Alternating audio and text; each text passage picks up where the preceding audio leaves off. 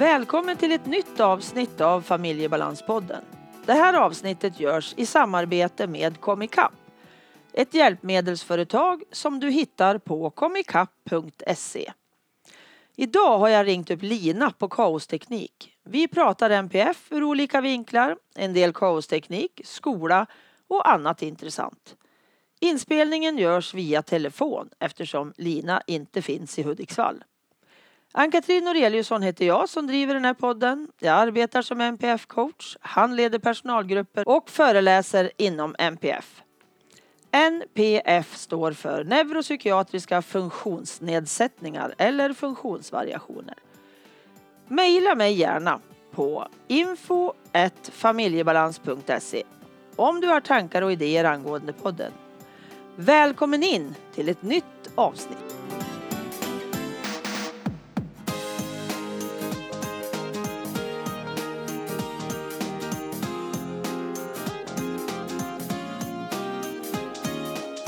Välkommen Lina till Familjebalanspodden.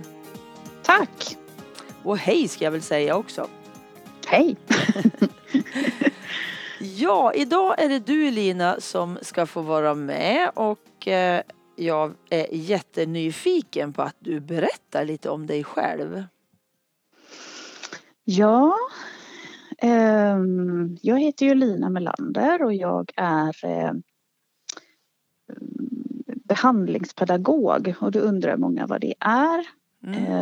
För det är kanske inte den vanligaste titeln. Och då brukar jag förklara det som att det är ungefär som socionom fast utan den här ska man kalla det för? Jag kan inte sitta och bestämma om folks pengar. Jag kan inte ha ett myndighetsutövande och den typen av grejer, utan jag jobbar direkt med människorna. Okej.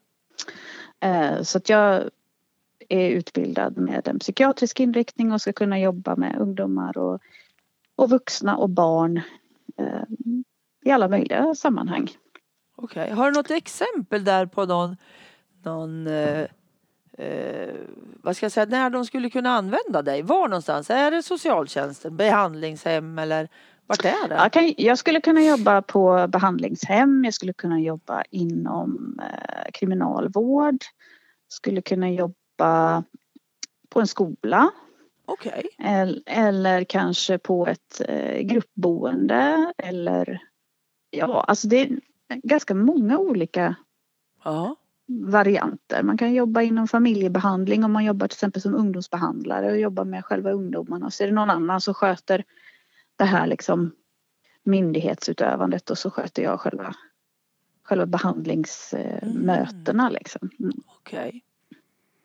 Ja. Så det är min titel. Sen är jag ju NPF-mamma till 2 barn som har diagnoser.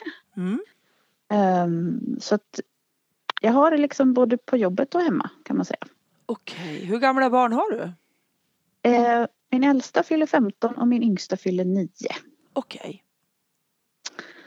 Så jag brukar säga att jag jobbar mer hemma än vad jag gör på jobbet. För så är det ju för oss allihopa. Men det är ju där man gör sin största insats liksom. Ja, och det har du helt rätt i. Det kan vara lite semester att gå på jobbet ibland faktiskt. Ja, ibland faktiskt. Sen beror det kanske lite grann på vilken arbetsplats man har. Ja. Men ändå, åtminstone är det skillnad att vara förälder och att vara personal. För man har ju ett helt annat förhållningssätt, eller man har en annan relation till sina barn. Man blir mycket mer indragen känslomässigt och det kan ju vara dränerande på ett helt annat sätt än när man är professionell. Ja, men precis. Och all oro man ofta har också inför sina egna barns problematik drar ju rätt mycket energi. Precis. Men de allra flesta inom NPF, de tänker väl inte på Lina behandlingspedagogen eller något sånt där konstigt, utan de tänker på kaosteknik. Just det. Berätta lite mer om just kaosteknik. Ja, kaosteknik är ju ett litet företag som jobbar med att utbilda och informera om NPF. Och till en början så var det ju från början har det väl mestadels varit en hemsida med material och illustrerade texter som på olika sätt syftar till att ge läsaren någon sorts aha-upplevelse. Sen har det kommit att utvecklas vidare till att jag har haft uppdrag som rådgivare, föreläsare och i vissa fall handledare, i vissa sammanhang lite grann beroende på vad man har haft för behov och sådär. Mm.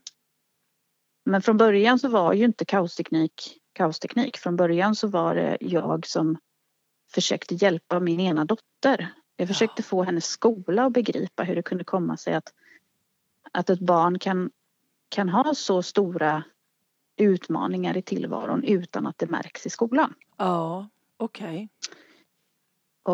För jag hade kämpat ganska länge med det här och vi hade bytt skola och det hade varit mycket från och till. Och jag lyckades inte få dem att förstå det här för att de tyckte ju att men vi ser ju en duktig tjej här som är liksom, har lite höga krav på sig själv men som ändå liksom, hon grejer ju det här, det finns ju inga problem. Nej. Och det var ju inte alls det vi upplevde hemma och som hon förmedlade till mig. Och då låg jag och grunnade fram och tillbaka och så var det någon natt där jag låg vaken halva natten och tänkte men det måste ju finnas någonting som de här människorna i skolan kan relatera till. Någonting där man liksom inte bara förklarar. För att jag vet ju det själv, om någon försöker förklara någonting för mig, det är ju väldigt lätt att det går in genom ena örat ut genom det andra. Mm. Men om jag verkligen på djupet kan känna igen någonting, där det liksom blir lite mer begripligt på ett annat plan, det är då det brukar landa. Så jag grunnade och sen så kom jag på den här idén om solen. Att, ja, men solen jag var väldigt noga med att det skulle vara något positivt. Att skolan ska inte vara något negativt. Men att det ändå kan bli svårt. Mm. Så att man inte kände att jag pekade ut skolan som någonting som var dåligt. Utan även bra grejer kan leda till problem. Mm. Och då kom jag på den här liknelsen med solen. Att solen är ju något vi tycker är gott och positivt på de allra flesta sätt. Men man kan faktiskt bränna sig också. Mm. Och det är inte alltid det syns på en gång utan man är ju ute i solen och det där märker man ju inte förrän man kommer hem oftast. Eller på kvällen kanske. Så jag gjorde det här, illustrerade den här texten med illustrationer och grejer och försökte liksom förklara. Och så la jag ut i något forum och frågade, behövde lite sådär bollplank från andra föräldrar. Och inom loppet av 2 dagar så hade det där delats 2000 gånger och det plingade i min telefon hela tiden. Liksom, wow. På mejl och grejer. Bara, hej, har du en hemsida? Hej, föreläser du? Har du skrivit någon bok? Kan vi ringa dig? Och jag var helt i chocktillstånd. Jag fattade ingenting. Jag försökte bara hjälpa mitt barn liksom. Ja. Så jag fick göra en hemsida i panik. Ja. Nej, jag har inte en hemsida nu men jag har den om 2 timmar. Ja, men precis. Mm. Och på den vägen var det så att då blev det kaosteknik. Mm. Men hur länge har du hållit på? Ja, det är en bra fråga hör du. Jag har faktiskt inte ens koll på vilket år det var. Jag brukar fira när det har gått ett visst antal år men jag kommer faktiskt inte ihåg vilket år det var. Det brukar stå eller brukar få upp det där själv på min hemsida. Herregud, det är så länge sedan. Men vad kan det vara, en 4 år kanske eller något sånt. Okej. Så det är inte jättelänge. Nej. Men det har hänt mycket och Du har gjort jättemycket för NPF, alltså barnen runt eller med NPF, helt klart. Det är jag väldigt övertygad om. För det är lätt att ta till sig dina texter tycker jag och dina bilder. De är enkla och lätt att fatta. Ja, det är roligt att höra för det är verkligen min önskan att det ska göra någon skillnad för folk. Jo men precis, det är ju där liksom som är hela både din och min absolut viktigaste del att få göra skillnad så att det blir något bättre för helst allihopa men åtminstone ett gäng. Ja, verkligen. Mm. Verkligen. Okej, men har du jobbat i skolan också? Ja, det har jag gjort. Jag jobbade ju innan jag utbildade mig till behandlingspedagog så var jag bytte bana för jag var danspedagog innan så jag har jobbat i 15 år inom skolan som danspedagog. Jaha. Och då mötte jag ju väldigt mycket barn och ungdomar med problematik av olika slag. Det kunde ju vara en social problematik eller någonting annat. Men det var väldigt många barn med diagnoser förstås också. Och när man jobbar med dans och den typen av estetiska ämnen och så kommer man ofta lite närmare varandra. Man jobbar med sin kropp och man jobbar mycket med känslor och sådana saker. Så jag fick ofta väldigt, väldigt nära relationer till mina elever. och upplevde att jag blev ibland någon sorts kombination av deras lärare men också utav någon ställföreträdande kurator, extra mamma och alla möjliga grejer. Liksom. Okej. Och det var otroligt lärorikt. Jag är jättetacksam för det. Men jag kände mig många gånger väldigt vanmäktig eftersom jag inte hade mandat att göra någonting. Nej. Utan jag kunde bara finnas för dem. Men jag hade ju inte den titeln eller det uppdraget eller den utbildningen eller kunskapen eller någonting egentligen. Så att jag vidareutbildade mig så småningom. Sen efter det så har jag jobbat på... Jag har jobbat med lite med familjebehandling. Jag har jobbat med... på gruppboende, specialistgruppboende med inriktning autism. Jag har jobbat på särskolan med barn i träningsskolan då. Och lite allt möjligt. Så det har varit väldigt, väldigt lärorikt. Jag har fått många olika vinklar på det. Ja, precis.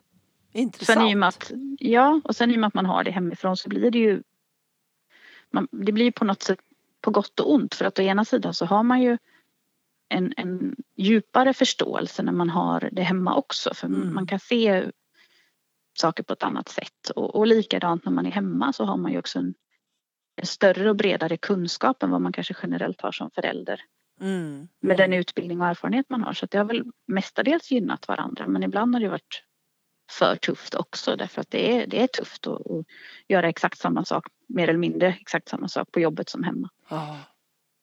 Ibland kan det vara bra att få vila i något som inte är samma. Nej. Precis. Så att numera jobbar jag inte alls med det, utan nu äger jag en liten hjälpmedelsbutik istället. Så att försöker jag använda mina kunskaper på ett annat sätt så att jag får den där vilan men ändå kan liksom göra det jag är bra på. Mm. Men vad är det för hjälpmedel då?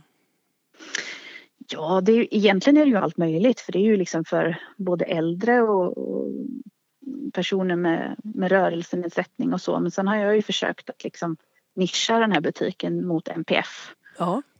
För att det ska finnas någonstans, för det finns ju mycket på nätet och sådär. Men någonstans där man, åtminstone här i Göteborg där jag bor och där butiken ligger, att man kan komma in och liksom klämma på grejer och prova och testa och sådär på ett sätt som kanske inte är så vanligt att man har möjlighet till. Nej, men då, jag tror det behövs också att man får liksom känna på grejerna.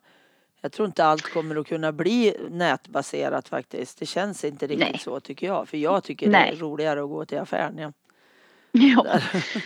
Nej, och sen är det ju så. Man önskar ju att alla hjälpmedel ska vara förskrivna till att man slipper betala för dem och så. Men tyvärr är det ju så att många har ju inte den. Framförallt här i Göteborg så är det ganska svårt, för att vi har ju inte barn här som får diagnos som inte har någon utvecklingsstörning utan som är liksom så kallat normalbegåvade eller högbegåvade.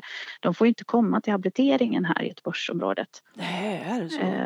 Ja, utan de är ju hos BUP, och sen så är det då visserligen får man en del av oss komma till en arbetsterapeut, men det är en svårare gång med hjälpmedel för många här.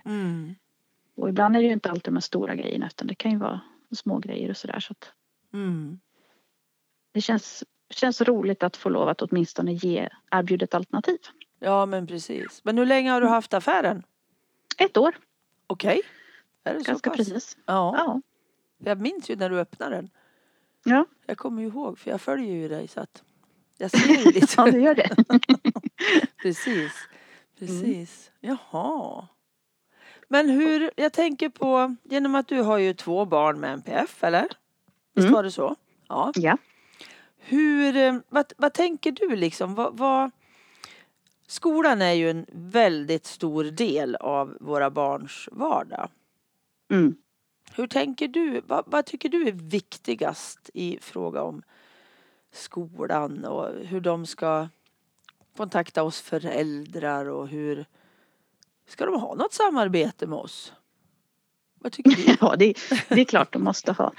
Ja. Självklart.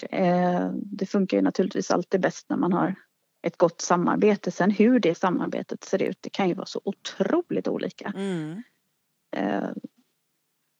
Jag tycker det är svårt när man pratar om sådana här. Det finns ju mycket liksom många som skriver om hur man ska tänka inom skolan och många som bloggar och många som tycker och tänker och sådär. Och de flesta har väldigt goda och bra tankar, men det är väldigt svårt att generalisera och säga att så här behöver vi tänka inom skolan. För att barnen är ju så olika, oavsett, dels har de olika diagnoser, sen är de olika personer. Och de har olika förutsättningar generellt i livet och sådär. Så att det är så jättesvårt att säga så här, tycker jag. Att vi ska tänka och så här ska vi samarbeta, så här ska vi göra. Sen finns det ju naturligtvis de som har jättemycket bra idéer om rent praktiska saker man kan göra. Och det har jag också, det jobbar jag mycket med på Kaosteknik. Att visa, det här kan man tänka och så här kan man göra. Men jag tycker fortfarande att det absolut viktigaste alla gånger, oavsett vi snackar om skolan nu eller någonting annat, att man har ett väldigt öppet förhållningssätt. Att man är nyfiken och att man inte förutsätter att man redan vet. Nej. För att jag tänker att om jag har det förhållningssättet att jag vet inte riktigt det här, men jag vill väldigt gärna veta mer. Då hjälper det ju mig oavsett om det handlar om att jag ska hitta ett bra sätt att samarbeta med familjen, eller om det handlar om att jag ska hitta ett sätt att jobba fram en tillitsfull relation till det här barnet, eller om jag ska hitta hjälpmedel, eller om jag ska hitta anpassningar. Om jag har det förhållningssättet så hjälper det ju mig att göra det så bra som det går. Men om jag redan från början liksom tänker, och det kan ju vara, dels kan det vara att man kanske, det finns ju de som är sådär, men jag har jobbat med det här i 30 år, jag vet hur de här barnen fungerar, och så kör man på sitt liksom. Men sen finns det ju de som är men det här är jättebra, jag har läst att de är ljudkänsliga, de här barnen, så det blir jättebra, vi ska få hörselskydd och vi ska göra det här liksom. Och så kanske just den här ungen inte alls har några som helst problem med det, och man kanske har jättegoda avsikter, men det blir tokigt ändå. Så jag känner att just det här, jag vet att jag inte vet. Det tycker jag är det viktigaste av allt. Jag vet att jag inte vet. Ja. Klokt. Jag tror man kommer långt på det faktiskt. Ja, och så just den här nyfikenheten som du säger. För det brukar jag prata om också i mina föreläsningar. Att var nyfiken. Var intresserad, nyfiken, utforska. Prata, fråga, undra. De kanske inte kan svara direkt, den där barnet eller föräldrarna heller. För det är ju inte alla som läser på allt de hittar som vi nu har gjort.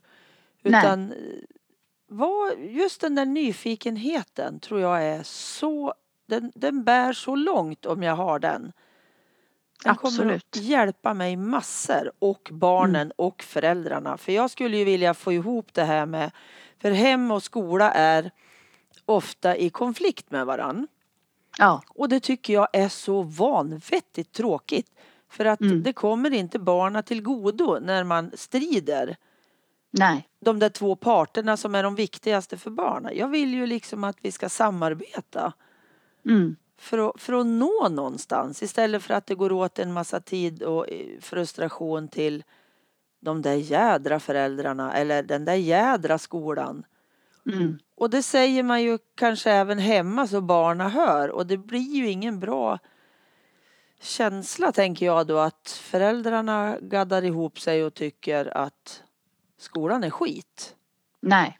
Jag kan ju lyssna på mitt barn och lyssna att jag hör att det är jättejobbigt för dig. Men jag behöver ju inte häva ur mig allt jag tycker om den där läraren till exempel. Nej, det är ju skillnad på att bekräfta sitt barn. Ja. Och att själv liksom lägga över sina tankar oavsett vad det nu är. Sen är det ju jätteviktigt att man bekräftar barnets egen upplevelse. Men det är inte samma sak som min upplevelse. Nej, men precis. Ja.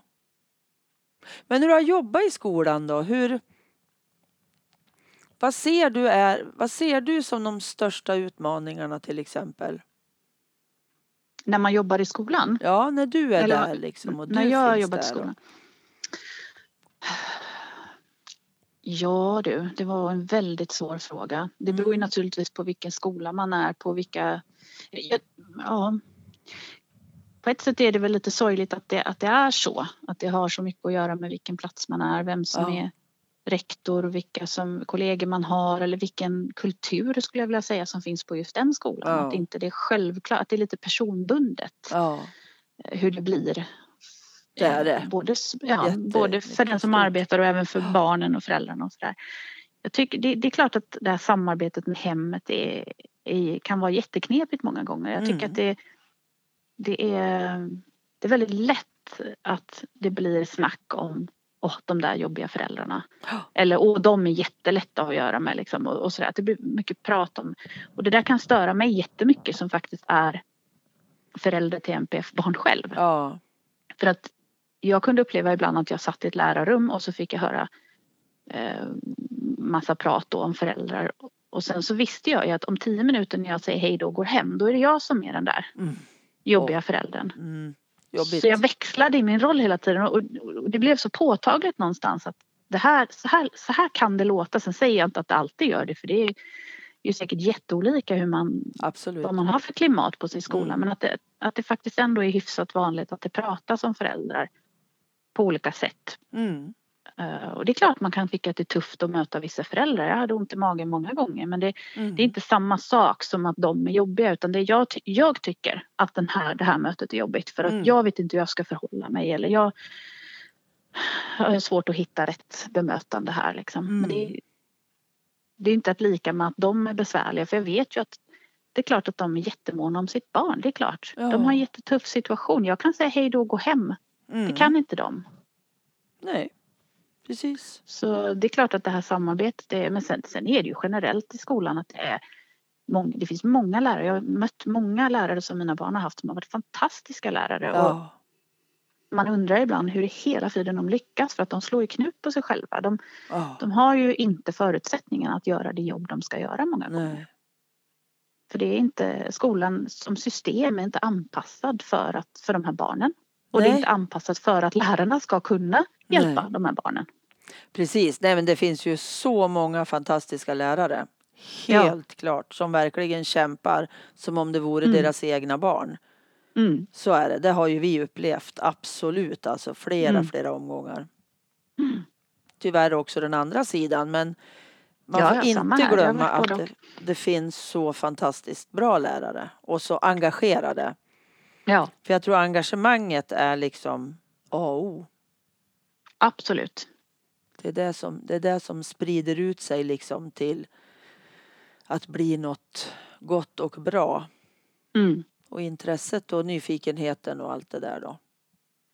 Ja, och det känner ju barnen också. Många gånger så märker jag på mina barn i alla fall att de känner ju av det där att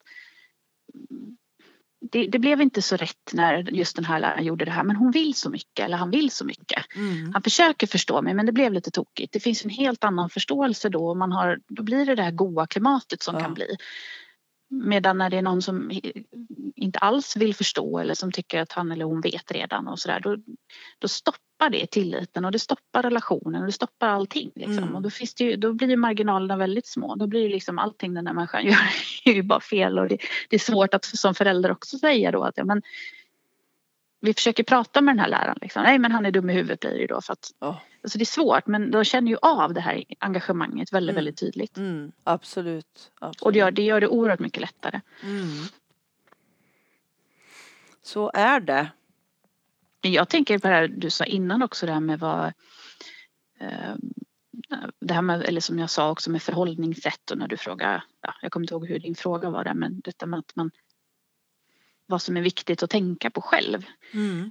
Någonting som jag fokuserar väldigt mycket på just med kaosteknik och som ligger mig väldigt varmt om hjärtat, det är just det här att försöka hitta sin egen variant av saker. För att vi kan ju inte liksom förstå exakt hur en annan människa upplever någonting. Vi kan aldrig liksom säga att även om man har varit med om en liknande situation så kan man ju aldrig veta hur den personen upplever det. Men man kan komma ganska nära genom att försöka hitta sin egen variant av någonting. Mm. Så att det inte bara blir den här liksom teoretiska förståelsen, utan att det på något sätt förankras och landar i en. För då griper det tag i en lite på ett annat sätt. Mm. Lite som, men som det här med solen. Eller, alltså, nu var ju det en ganska lättsam grej egentligen. Men, just det, men det är ju så med solen. Men det kan ju vara andra grejer också. Men att man liksom känner att men nu är hon jätteförtvivlad över det här. Och det förstår jag inte alls. För att jag skulle inte bli förtvivlad över en sån sak. När blir jag själv förtvivlad och hur känner jag då? Ja. Jo, men det kanske är den här situationen. Usch, då brukar jag bli så här. Sen är det klart jätteviktigt att man håller koll på att så blir jag och det kanske inte hon blir. Men det blir ändå lite mer, förstår du vad jag menar? Ja. Man får tag i det liksom. Mm. Det är ju lättare att ta till sig. Ja. Det är mycket lättare då om jag tänker på situationer som är mina jobbiga fast inte samma. Ja. Där. Och sen tänker jag på metaforer överhuvudtaget. Det är faktiskt väldigt bra att använda. Ja. Även då som när man kommer som förälder till skolan, när jag ska beskriva mitt barn, att inte bara säga att det är kalabalik. Utan nej, precis. Berätta mer utifrån, inte exakt kanske vad som hände, men lite hur det ser ut. Att mitt barn, det är som att du har till och med slut på reservtanken i bilen på morgonen och ska försöka ta det till skolan. Alltså tänka, leta kanske. Kan jag inte hitta på dem där själv? Kan jag ju faktiskt leta lite på nätet eller hos andra? Eller hur tänker ni? Eller hur skulle jag kunna förklara att man lyfter upp frågan till andra också? För jag tänker i utbyte med andra kan jag också komma på bättre tankar, idéer. Jag kan få lite input liksom från någon annan. För jag tänker att man är ofta mycket mer sårbar och skör så länge jag bär det här själv. Ja, gud ja. Och så ensamma vi många gånger är. Ja, men vi är ju det. Och just det här att vi tar hjälp av varann och läser på då, som din blogg. Och liksom, ja men här fick jag ju en jättebra metafor. Den här tar jag med mig till skolan och visar. Mm. Så här är det ju för våran mini också. Eftersom du använder ju mini i din. Det tycker jag är så gulligt. Och jag var jättenyfiken vem som var mini från början. Men jag är inte riktigt, är det något barn i skolan? Eller vem är mini? Jag var jättenyfiken, ska jag säga. Det har jag aldrig sagt någon gång förr. Nej, det var roligt. Ja, mini är ju egentligen inte någon specifik person. Eller från början var ju mini förstås min dotter. Just i bara precis den här solen-historien så var ju mini min dotter. Men Mini är ju en symbol. Hon är ju en symbol för alla barn eller ungdomar och i vissa fall också kanske vuxna. Beroende på vad man har för relation. Där någon annan har den här maktrelationen till en. Liksom. Ja. Så, och så är det bra. Ja. Nej, nu avbröt jag dig. Fortsätt du. Nej, fortsätt du. Jag kan ta det sen. Ja. Nej, men jag tänkte just det här med att benämna då mitt eget barn kanske då. Om vi säger att det är jag som ska komma till skolan och berätta någonting. Mm. Att jag pratar inte om Markus eller Pelle eller Kalle eller Stina. Jag pratar om Mini. Och går lite mer, jag kliver ett steg ur min egen situation för att berätta om en situation. Mm. Var det där begripligt? Det var begripligt. Jo, men jag tror ju det att alltså, ibland kan det förvirra. Men ibland kan det vara väldigt funktionellt. Dels för att man själv blir mindre benägen att trassla in sig i känslor, men också för att mottagaren kanske också har lite, jag menar det blir ju lätt att man går in i precis den här sakfrågan hela tiden och så är det svårt att prata generellt och då kan det vara väldigt bra att lyfta ut det sådär. Ja, för mycket affekt finns det redan innan, tänker jag, med att man är upprörd och då kanske det skulle kunna vara en idé att ibland tänka lite utanför min egen sfär, att skulle det här kunna vara vem som helst? Mm.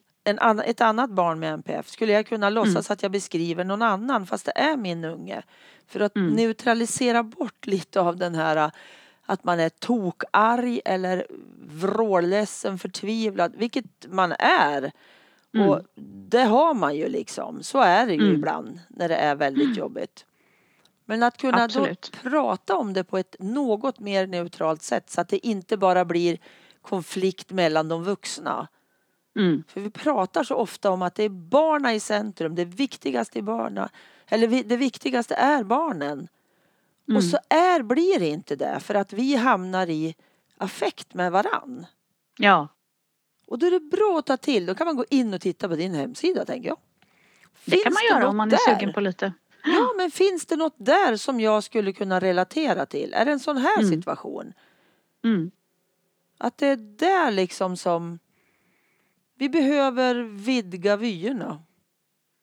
Och se andras. Hur andra har tänkt. Hur andra har beskrivit det. Det tror jag hjälper väldigt mycket. Nu har ju jag stora barn idag. Mina är ju vuxna. De är ju 27 och 29.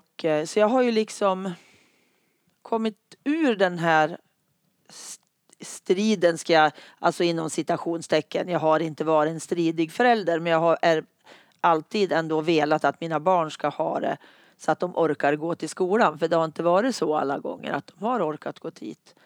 Men nej. Det är liksom, det är så många som står i det där idag. Det är ju massor av föräldrar som står i det här att ha möte på möte på möte på möte, och vi är bara osams kanske. Ja, gud ja, man blir trött bara man tänker på det. Ja, det är så jobbigt. Och då kanske man kan tänka att man har en överenskommelse. Nu checkar vi in vid det här mötet och så lägger vi våra frustrationer bredvid oss och så går vi in och gör det här mötet. Mm. Jag vet inte hur man ska hitta på, men jag försöker alltid komma på lite olika idéer. Hur kan man göra för att få ett kreativt bra möte där man är sams och drar åt samma håll? Ja, det förutsätter ju ändå rätt hyfsat mogna individer som är inblandade, tänker jag. För att man behöver ju liksom, när du säger sådär lägga det åt sidan, då tänker jag på när jag gick min utbildning, då, när vi skulle jobba i grupper. Mm. Jobbade människor som, vi hade ju aldrig någonsin jobbat med varandra om vi hade fått välja kanske, från början i alla fall. Men just det att man kom in och så hade alla väldigt tuffa hemsituationer, och så kom vi dit och så, då var det just det, då fick vi hitta ett sånt sätt att vi bara, men det här har jag med mig idag, det här är skitjobbigt, nu lägger jag det här liksom. Mm. Och för att vi skulle klara av samarbete, och vi lyckades ju med det, för vi var ju tvungna liksom. Ja. Men det är ju inte alla som klarar av att göra det heller, eller som, det är ju jättesvårt, alltså hur får man, även om jag själv då, som vare sig jag är förälder eller lärare i det här eller pedagog, klarar det, så kanske inte den andra klarar det, och då behöver jag täcka upp även för den. Ja. Jag brukar ju tänka det, att det här med lågaffektivt bemötande, men är det någonstans som man är lågaffektiv, så är det ju gentemot andra vuxna, framförallt de vuxna som ska hjälpa ens barn. Ja. Eller som lärare och pedagog gentemot föräldrar som kanske är jätteupprörda och tycker att skolan inte alls har gjort det de skulle eller sådär. Så en konstant mycket mer lågaffektiv mot andra vuxna runt omkring än mot själva barnen. Även om man är det med dem också liksom. Det är som att omgivningen kräver mycket, mycket mer lågaffektivt bemötande faktiskt än vad barnen gör många gånger. Ja, du har så rätt. Så intressant att prata med dig, Lina. Ja, men detsamma. Och jag misstänkte redan, som jag sa till dig precis innan vi startade, att vi skulle nog kunna prata längre än en halvtimme. Oh ja. Och nu har vi bara pratat i 32 minuter. Ja, du ser. Så att vi ska runda av här så att vi får en normal längd på avsnittet. Men tusen tack, Lina. Tack själv för att jag fick vara med. Ja, det var jätteintressant att prata med dig, och jag tror att jag skulle vilja prata med dig fler gånger, för det här var jättespännande att spåna iväg i olika områden sådär. Och ja, det blir lite spretigt men spännande, och man får mycket nya tankar. Det är alltid välkommet. Ja, jättebra. Men tack så mycket säger jag igen, och tack. Ha det så bra. Detsamma. Hej då. Hej då. Boktipset. Motiverande samtal vid autism och ADHD. Av Liria Ortis och Anna Sjölund.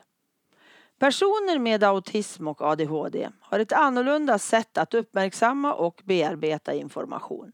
Det är därför viktigt att vi som i vår yrkesroll möter dessa personer kan göra samtalen begripliga och relevanta. Vi behöver fånga upp personens styrkor, navigera runt svårigheter och fungera som sammanhangsförklarare. Här beskrivs två metoder som tillsammans ger goda förutsättningar för meningsfulla möten. Motiverande samtal, förkortat MI, betonar klientens rätt till självbestämmande och väcker samtidigt lust till förändring. Tydliggörande pedagogik gör det som sker omkring oss begripligt och hanterbart. Med många exempel och dialoger får du här vägledning i hur dessa samtalsverktyg kan användas och vävas ihop. Författarna beskriver också funktionsskillnader vid autism och ADHD samt vilka anpassningar du behöver göra i samtalen. Boken heter alltså Motiverande samtal vid autism och ADHD. Tack till dig som lyssnat. Tack till Pelle Setterberg för musiken, Pernilla Wahlman som fotade, Markus som fixar poddloggan och till Anders för att du redigerar mitt prat. Gå gärna in på iTunes och lämna en recension. Sånt gör mig jätteglad.